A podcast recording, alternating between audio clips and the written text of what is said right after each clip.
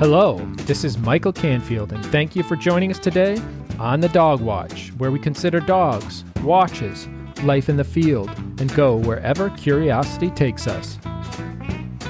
Today on The Dog Watch, we have the pleasure of talking with Antonio Centeno, a former member of the third Battalion, first Marines out of Camp Pendleton, who you may know better as the founder of the website and YouTube channel Real Men, Real Style, as well as other business ventures.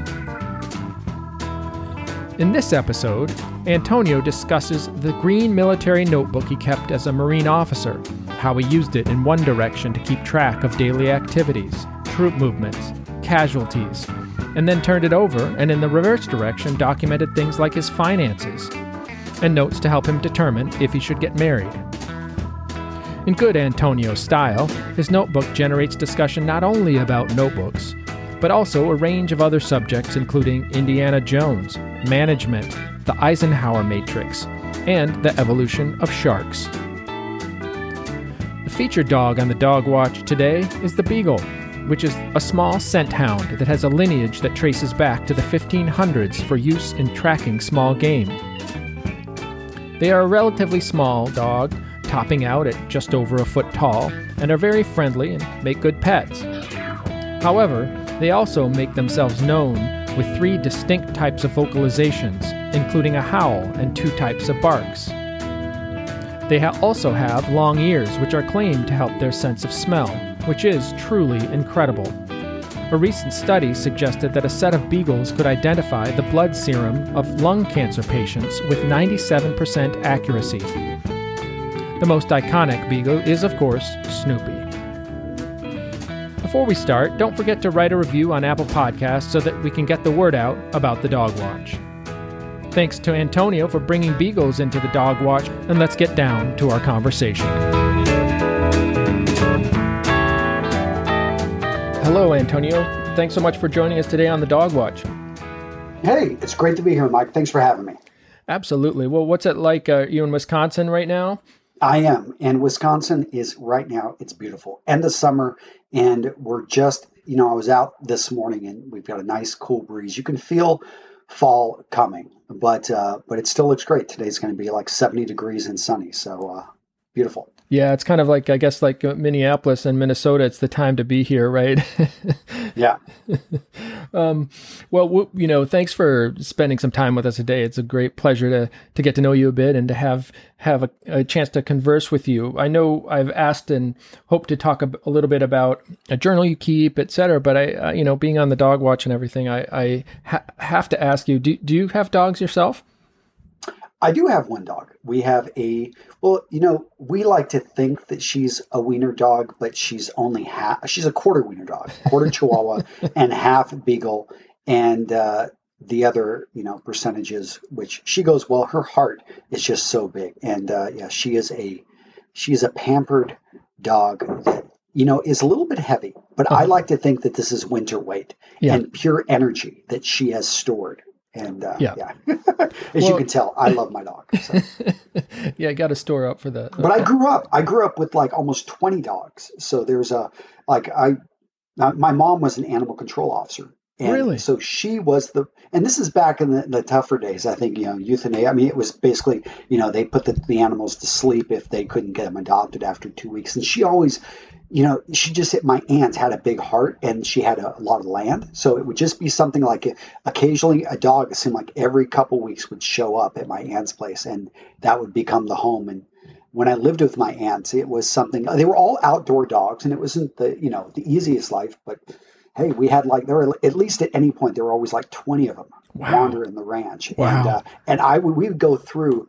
This is back when Walmart was just coming out with the Old Roy, which is the, the you know those big fifty pound bags, and I'd go buy right. that like every week, and I would fill up two tires of those were the bowls, and we kept the water outside, and and you know this is you know they were all outdoor dogs, and they lived a good life, and I always had friends. So. Right, right. So when you say your mom was an animal control officer, is that where the dogs came from then? Yeah, yeah. Mm-hmm. She was there at the animal control and. It was just something in Midland, Texas, you know, you just always had tons of dogs coming in and uh, it seemed like there was always one or two that would grab their attention and they would say, you know what, this dog, we, we just don't want it to, to be put down. We're, we're, we're bringing this dog home. Yeah. So, so you, you grew up in Midland, Texas? Midland, Texas. Yeah. Wow. Next to Odessa, Texas. Which, yeah, I know. Uh, yeah. I know where that is only because I grew up in Midland, Michigan. And I always found, for some reason, I knew there was a Midland, Texas. Yeah.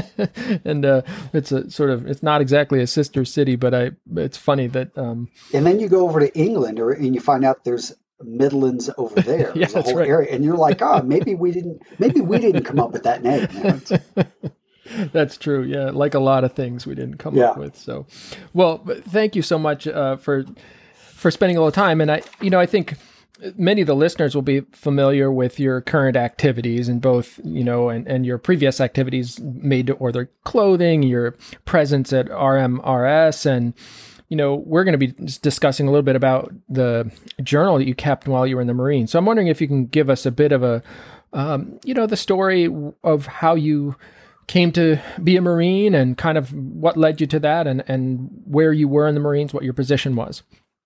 Sure. I served the majority of my time in the Marine Corps. I spent five years with third Battalion, first Marines, based out of Camp Pendleton.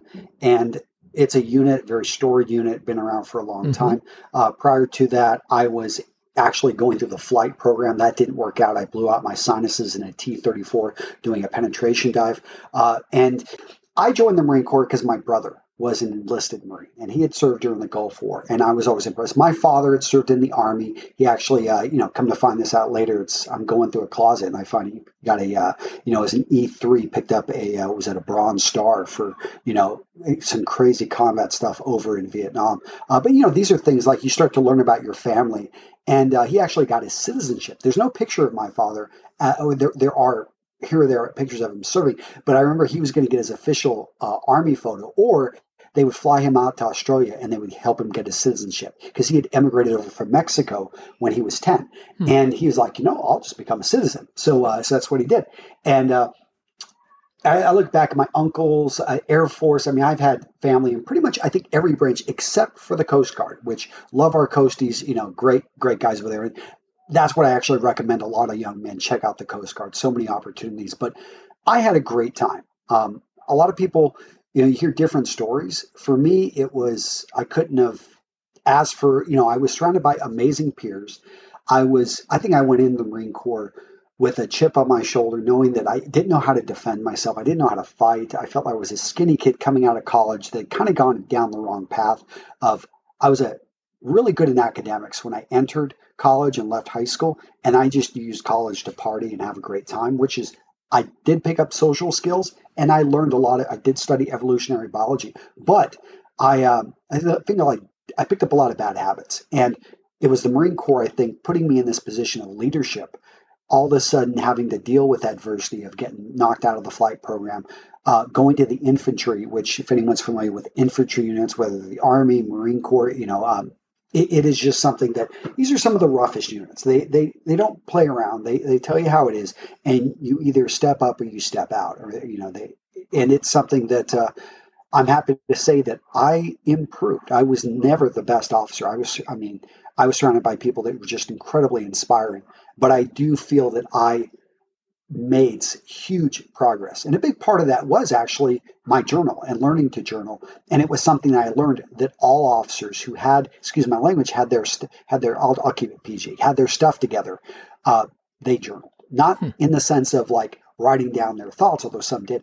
Most of them journaled simply because it was more about, hey, I need to know what I'm going to do today. Write it down. And this is two thousand, two thousand one, two thousand two, two thousand three.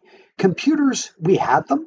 But people didn't have the they didn't have the reliance. It was well before the iPhone, and even then, you I, I think I would expect Marine officers and staff N C Os still today to carry around their green notebooks, as we call them. And these green notebooks are just where you can very quickly write down the order of the day. You can write down the five things that your commanding officer or your you know your staff N C O just told you you need to get done.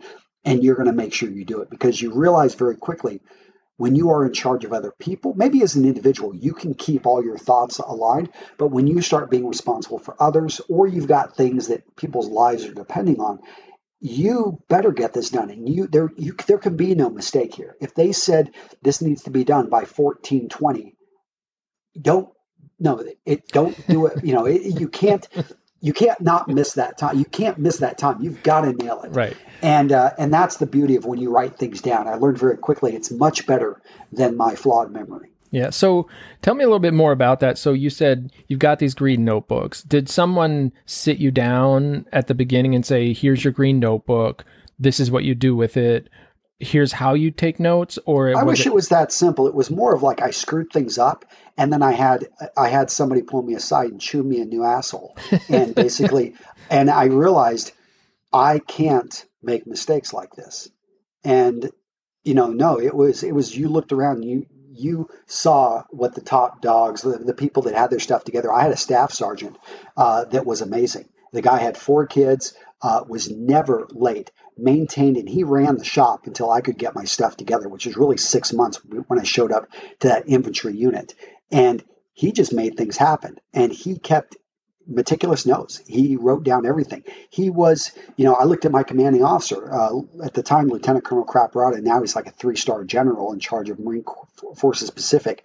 You know, this guy, everything was taken notes. My executive officer, Major Lee, uh, you know, now uh, Colonel Lee, um, formerly, he's recently retired. He, um, yeah, he, he, he, they all had these green notebooks, and it was like, okay, just get me one, and I start. You started doing this. This was just something, and even a lot of the, uh, you know, the junior Marines, you know, these are, you know, E twos, E threes, they would carry around smaller notebooks. They would have very simple things, like just, just what they need to get done, they, their checklist of what should be in their pack, because they're going to go on a, you know, a forced march, uh, you know, once in the infantry units, like at least a couple times a month, you're going on a forced march. And this is, you know, there's orders of what needs to be in your bag. And you go through and you, you kind of, you could say, you know, this by memory, but you learn very quickly that if for some reason your unit wants to be hard charging and decides, hey, we're going to throw in some extra weight. Well, if all the, you know, a mile in, if they have everyone dump their packs and you don't have that stuff, guess what? You know, you're running back and then you got to catch up and make that time up. So, you know, the, you just don't want to mess up. And that was, I, I think it was, I wish somebody would have explained this stuff to me, but I think that human beings, we, unfortunately, we have to learn sometimes through yeah. that experience. Yeah. As, As much as we try not to make the mistakes of others, uh, we oftentimes, uh, yes, we need that little smack in the smack in the backside. Yeah, it's interesting because, uh, you know, as a naturalist and biologist in graduate school, I kind of went through a similar thing where I, I was doing research, et cetera, and felt like I needed a notebook, but it it wasn't something where, you know, in the beginning of graduate school, they sit you down and say, here's how you keep a notebook, or here's how a naturalist would keep a notebook. Um, you kind of learn by yourself and Uh, by trial and error. And I think you're right. There's a certain amount of it that's helpful, but it's it's also, even in these conversations, good to learn about what other people have done and learn from it. Um, I'm also kind of curious to hear m- a little bit more about what that note, like what the notebook is. Like you had one that you, you know, have talked a little bit about publicly, et cetera. And I'm just curious, was that the only one, or is that a, one of a series? And can you just describe, you say it's a green notebook? Yeah, yeah. So the green notebook I carried, it was one that would fit inside my cargo pocket on my right leg is where I remember carrying it.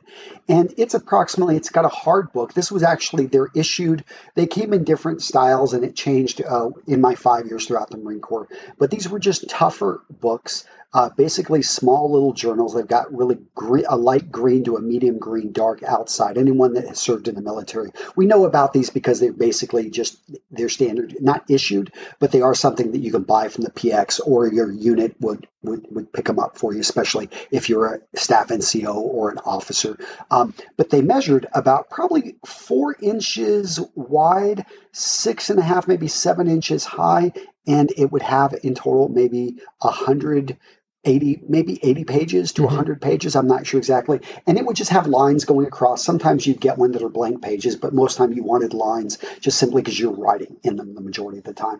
And then you make it your own. Usually you at least put your name on it so that if you're to misplace it, they know where it goes. Uh, I remember on one of the one of my favorite ones, uh, I took, I got one of our stickers from third Battalion, first Marines, which was from Guadalcanal, uh, or it's got the, which is our first Marines uh, earned a lot of their, you know, their ribbons and, and their uh, stuff during the Battle of Guadalcanal, uh, during mm-hmm. World War Two. But uh, there's B L T, Battalion Landing Team, uh, and then there's Death Before Dishonor. So we had this one with like a skull and crossbones. And I, I just, you know, when you're, when you serve in the military, you, you get into all these like very, uh, you, well, you just love skulls for some reason. Maybe pirate, pirates in the military, we just love skulls. But, uh, you know, we put it on there, and I just loved the way it looked. That being said, um, it was really about using it. And I would, on the front of it, I usually it was every single day I was starting a new one. Like if I if I didn't have if I had only used three lines, I would just write a line, and then write, I would usually write the date, and then I would write down the things that need to get done. It was really that simple. Now, other times, and I talked about the order of the day. In the military, we have um, it depends on where you're at. But at the time that I was carrying this, I was this was during the uh, initial invasion in Iraq. Every day would start with the order.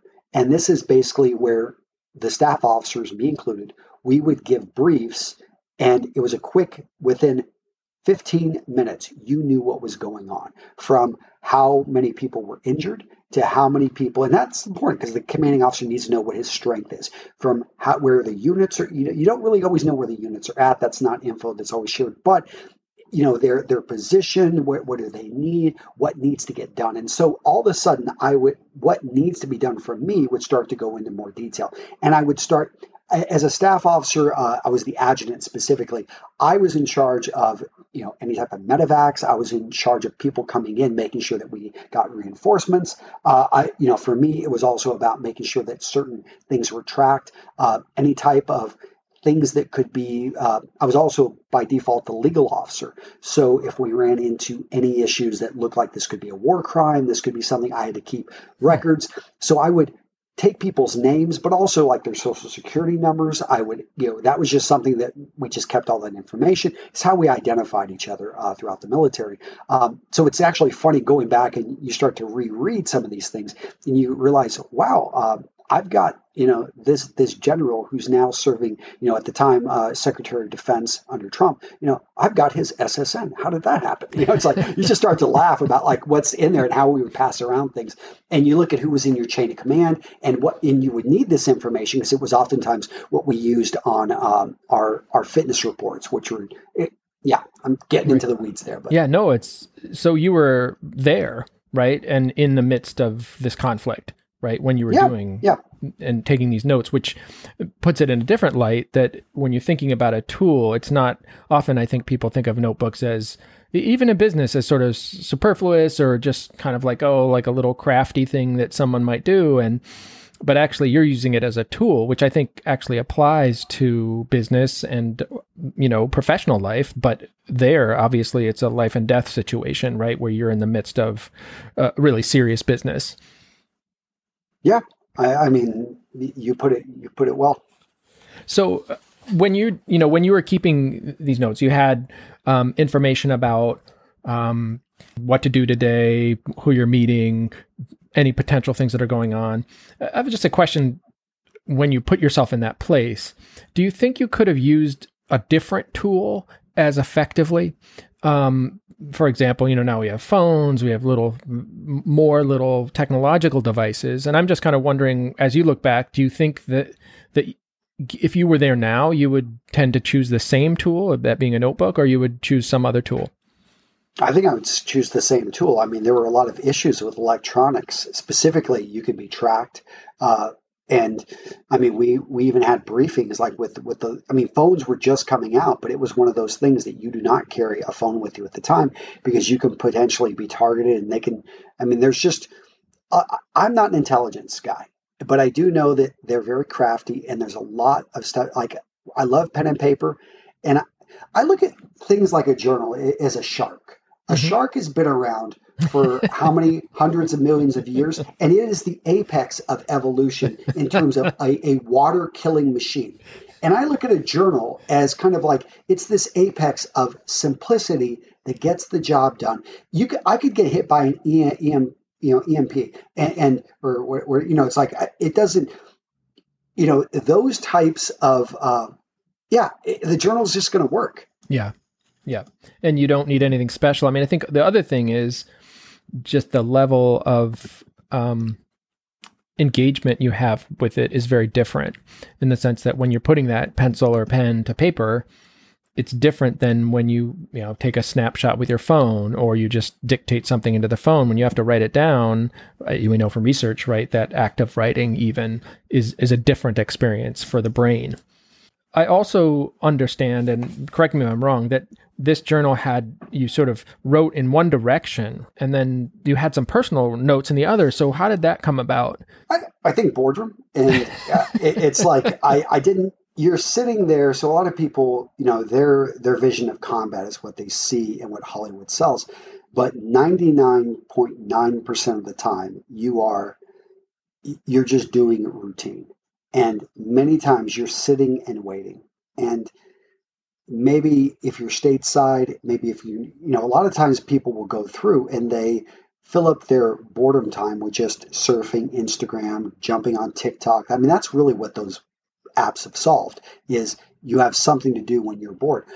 But I do think there's a lot of value. And I think my friend Brett McKay over at The Art of Manliness has talked about simply using and leveraging and purposely enjoying being bored for a while, because it lets your mind kind of race.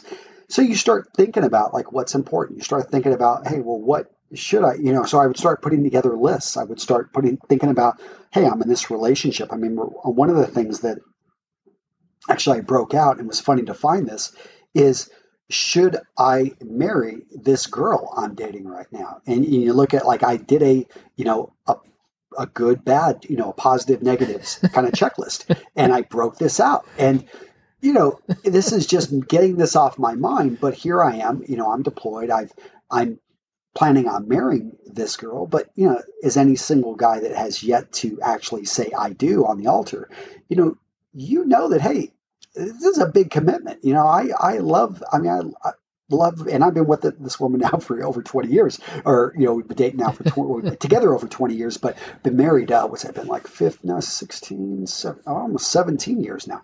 But, you know, you just realize, hey, I'm making a big commitment, and is this something I want to do? And it's just funny to find little, little things like that, that, yeah. So that's on the other side. So that's in the same document, but you sort of would flip it over, yes, and write going the other direction, and be like, on one side have these, you know, this is how many wounded came in today, et cetera. And the other side, it was like, you know, sh- should I get married? Should I not get married? Like, yeah, step up, start putting my finances together, yeah, one time. I mean, and it's sometimes it's very technical things. Uh, again, this is before heavy use. I mean, you could, I guess spreadsheets were out there, but I was not a spreadsheet junkie like a lot of my friends I saw at business school. For me, it was like tracking how much in student loan debt do I have? What's the interest rate? You know, all this stuff. What sh- what should I pay off?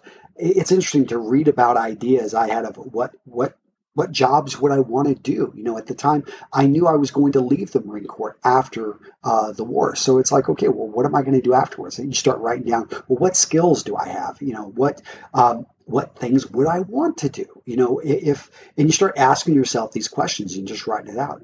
Yeah. And when you look back at th- those things, have you, have you looked back at them and seen things that like you, that came true, or things that you look back and say, oh my gosh, I can't believe I wanted to do that, or I thought I might do that?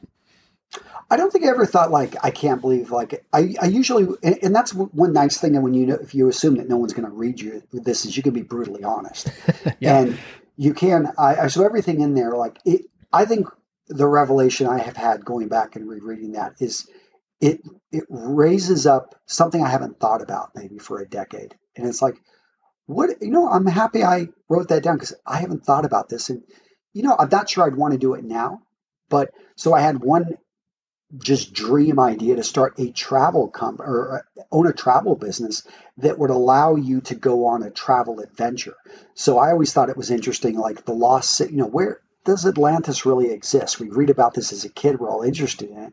But there are areas where, you know, I'm like, what if you actually paid and you went on a trip, but during that trip, you performed some scientific research that actually could add to the knowledge of research that's out there. You could actually look for the lost city of Atlantis in the Mediterranean, in this area, and chances are you will fail.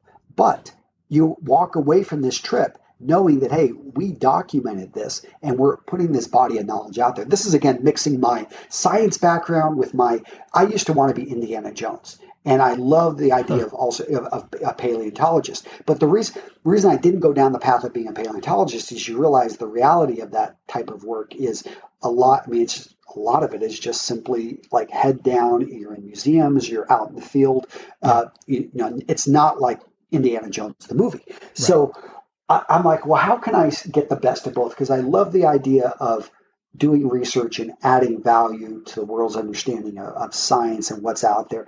But at the same time, I want to have a bit of adventure. And and then if you could even bring that into where you got people paying to be with you on it, right? So so that idea is still out there for me. And I, you know, you, I don't think about that, but, you know, here we are talking about it. I haven't thought about it pretty much all year, but it just came back because, it, you know, I'd written it down. So, yeah. Yeah, there's a level of permanence there that even I know I think about that a lot with technological things. I mean, people have written a lot about emails versus letters, but I think it applies to notebooks too. It doesn't, since it's physical, you might actually go back to it, and that it has a permanence that a lot of the technological or um, virtual communication and thoughts just tend to tend to evaporate a little bit more, even if they're in a hard drive somewhere. Yeah.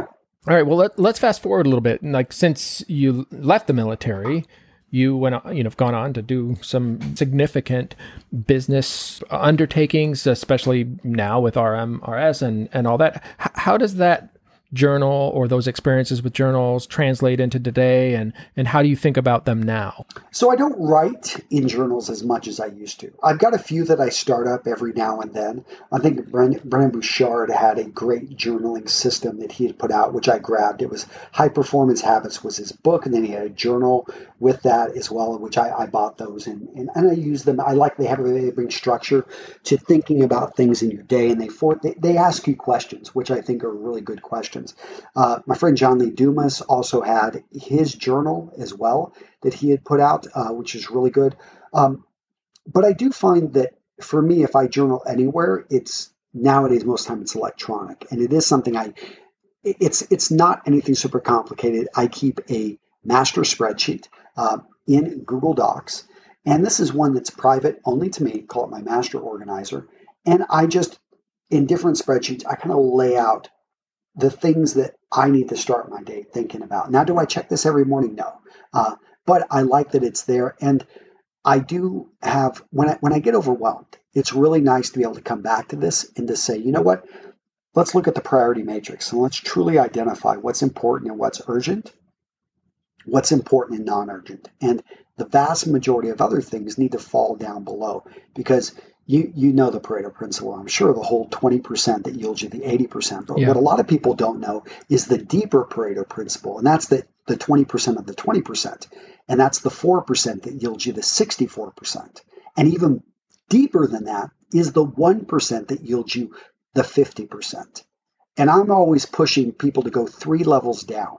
Uh, well, not always pushing, but you know, I, I challenge people on my team to identify the one thing, the, the one thing you can do today that if you just get that done, like it's going to bring fifty percent of the value. And oftentimes that thing is, you know, just sending out those emails to follow up with a sales lead, it, you know, and those right. are things we keep putting off. But, th- but if you can send out those emails at the beginning of your day and you bring in an extra one thousand dollars in sales today, like, I really don't care what you do the rest of the day. That's, that's, that's awesome. Like, yeah. That's exactly what we need. And it seems so simple. But I think, as you know, what was his name, the uh, Clausewitz, uh, the great uh, Prussian um, military philosopher, you know, he's like, war is simple, but even in the simple, it, you know, it's infinitely, infinitely complex. Yeah, that's a good point. And I, I wonder, to be able to identify those things, um, for example, the one percent, when you do that, when you go in and journal, do you normally use it just as a, a process? So you write the stuff down, and then that helps you gain clarity, and then you go off on your day? Or do you often return to it? Because I think that's one of the things I've noticed. Like, I rarely go back to my journals once in a while, but even, you know, the last week or whatever, I don't look back. It's more of a, it's more of the process that's helpful. I'm curious for you. Yeah. You know, one of the losses we get with the electronic type of note taking and stuff is that oftentimes I, at least I do, I write over my old stuff. So unless I were to go in, I, I, I just don't always see the old stuff on. That's, it's, it's a great thing, but it's also, huh. I think it's great in the sense that I, I'm not caught by the past, but it's also bad because I can't go back and see the past. So, so that is unfortunate uh, in that, that I lose that. But that being said, I really find that the value of journaling, for the most part for me, is getting that off of out of my head and having that there and not necessarily going back and seeing that list again and again and again. And do you encourage people on your team to do it too? Or are you, um, I would just wonder how much you just kind of do it yourself like you did in the military, and, and if people it's pick it up. It's part of our K P Is. It, it, it is something that unless you've got a better system, then teach us. But I do, so part of our key performance indicators that I can see on everyone on my team that they have to update daily is they actually do a priority matrix. And so it's a very simple way for them to be able to, and the priority matrix is set up to identify what is it you're working on today and this week that is, and uh, you're probably familiar with the priority matrix as well, but if, if anyone listening is not, they also called the Eisenhower matrix. And basically it's four quadrants and you've got it going across the top. You've got, um, You've got urgent, and then you have non-urgent, and going down, you have important and non-important. And you'll find that, you know, okay, you got to respond a, a message on Facebook. You know, that, that's probably non-important and it's urgent. And that one's dangerous because things that are non-important but really urgent scream for us to do them. Yet if we do them, they take us nowhere versus things that are urgent and important, like you just got to do. But one thing I stress with everyone on my team is, you should not have a lot of things that are urgent and important, because what that means, if you have a lot of that, then you're not paying attention to what's important and non-urgent, and you're not getting ahead. And that's where I always stress is that your important and urgent should, I'm always happy if that's, there's nothing in there, because what that means is that you can be focused on things that are important and have yet to become urgent because you're you're ahead of the game. And that's right. Where I stress, I try to get people on my team to be. That's fascinating. Yeah. And I think, you know, clearly uh, your military and, and business school training, right? And just your perspective on how to get those things done and to use documents or to no, use, Mike, I was uh, born, I was born this morning. Really? So, yeah. No. Now, there, there is some research on that. There is some research on intelligence and, and genetics, but I was actually just reading a, something in the New York, uh, was it uh, New York Times about that? But yeah, yeah it's a, uh, I, I'd love, I'd love to say, I know where this stuff comes from, but I do think that constantly surrounding yourself with people that are better than you in certain ways really forces you to get better. And, and again, my, it was it was five years in the I think in the Marine Corps that you're around people that are so organized and, and, and do this so well that I was forced to level up. Yeah. And when you are running a business, and now I've got multiple businesses, you just realize I can't rely on my fallible mind, my mind that thinks I did this, or my mind that can't remember a recall. And it's just so much easier when you when you put things down on writing. Yeah. Yeah. Well, I wanted to ask you at least one more thing before um, before we run out of time. Given that the um, podcast here is about the dog watch, and we talk a lot about dogs, and you're spend a lot of time thinking about men's fashion. And I want to get your take on sort of how dogs relate to style and whether you feel like there are things that are particularly stylish about um, people when they're walking dogs, partic- particularly in the fall, or the things that you like to wear when you're out with your dog. And, and I guess, are there stylish dogs and non-stylish dogs? I'm just curious kind of what your, from your lens, like where dogs fit in as far as that goes. Well, I mean, there's a lot of research on how men with a dog are actually viewed as more attractive by women because it's sending a message that they can take care of. They're, they're not selfish. Basically, this right. is someone that can take care of, so it makes them come off that way. As to any particular dog making you more stylish, I, I don't know. Yeah, I I, I I wouldn't go. I mean, I, I I love dogs. I just think that they are just, you know, you talk about something that can give you, somebody that can give you unconditional love and, you know, is just there for you when it seems like everyone else forgets you. Right. So, you know. That's true. And I, I feel like um, that research you talked about is fascinating um, as, as far as people who have a dog with them being being more attractive or more accessible to people um, is just a fascinating set of research, and also one that, you know, I don't think a lot of people really have approached in the way that is very rigorous, right? They they sort of have a sense or might think like, oh, it's it's okay, but it's it's a pretty significant effect. It is, it is. But when it comes down to it, we, you know, visually, you know, we make assumptions about a lot of things. And yeah, uh, yeah. so that, that's where, you know, I, I definitely have been able to leverage my science background with the style aspect, and it's fun. Yeah, absolutely. Well, it's been fun to talk about the, the journal and get a little sense of uh, how that came about for you and where it fits in your current work, which, you know, your, your business activities are so varied and have different creative aspects. It was really interesting to hear how that came about and where it, where it is right now. So I really appreciate you being on the Dog Watch and spending some time with us, and uh, wish you the best of luck as you go forward with these different, uh, with these di- different things you're working on. Well, thank you, Mike. I really appreciate it.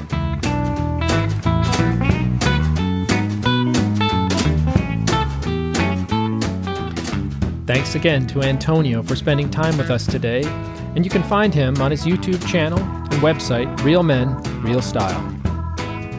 As we sign off, don't forget to drop by the On the Dog Watch website, and also leave a review for us on Apple Podcasts. Our music credit today is Whiskey on the Mississippi by Kevin McLeod, courtesy of Creative Commons. Until next time, this is Michael Canfield thanking you for joining us on the Dog Watch.